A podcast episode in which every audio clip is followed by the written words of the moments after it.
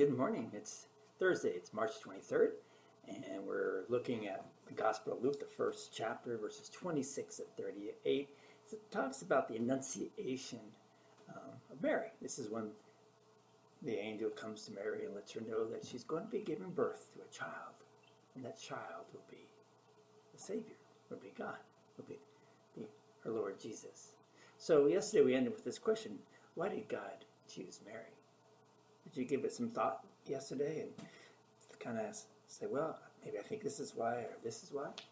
Well, I hope you took some time yesterday to ponder that question. And I think that there are two obvious answers. And um, first, Mary was chosen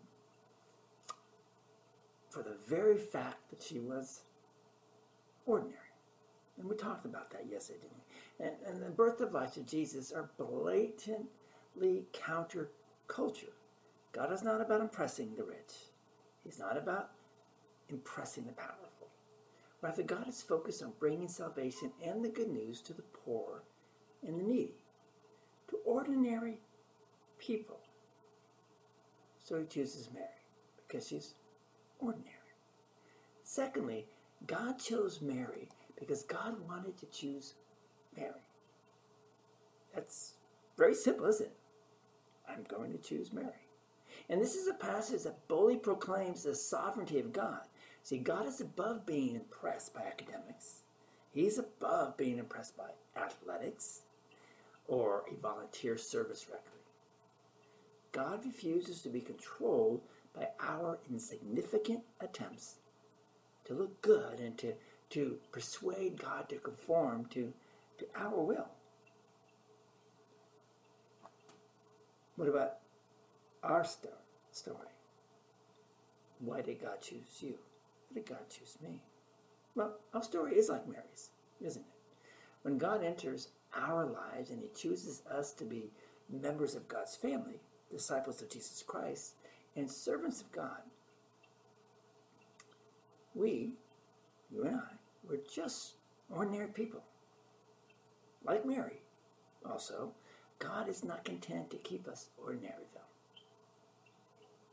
The Spirit of God moves in our lives to make us more than we are and to use us in extraordinary ways, just as He did with Mary, right?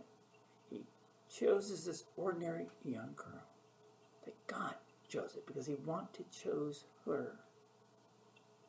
And He takes her, and the Spirit moves her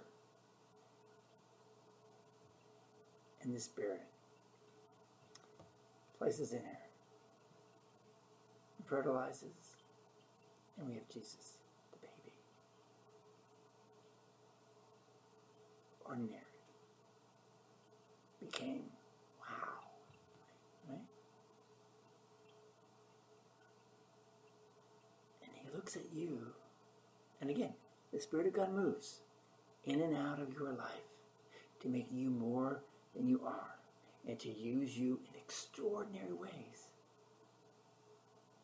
But discipleship has a, has a cost. Mary found this out very quickly.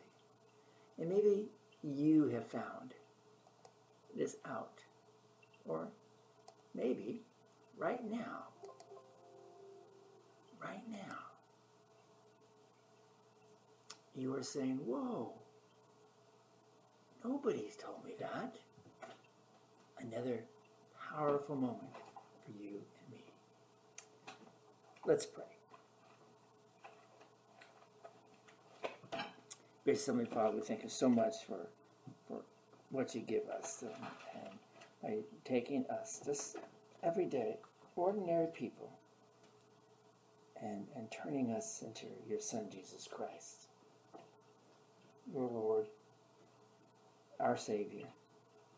And because of that, we give you thanks and we give you praise. Amen. Thanks for being with us today. Thanks for being, being ordinary. Thanks for allowing the Spirit into your life, not rejecting it.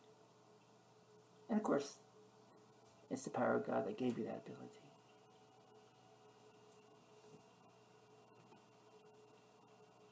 It says that today, ponder the moment that God chose you. The moment you found out that God has created you to be his disciple, but that it has costs. What are those costs? We'll talk about that tomorrow. Give us some thought today. Maybe talk about it with somebody else. Ask that question to somebody else. Talk about it. We'll see you tomorrow. God bless. Hope you have a marvelous day. Go with the Lord. In Jesus' name.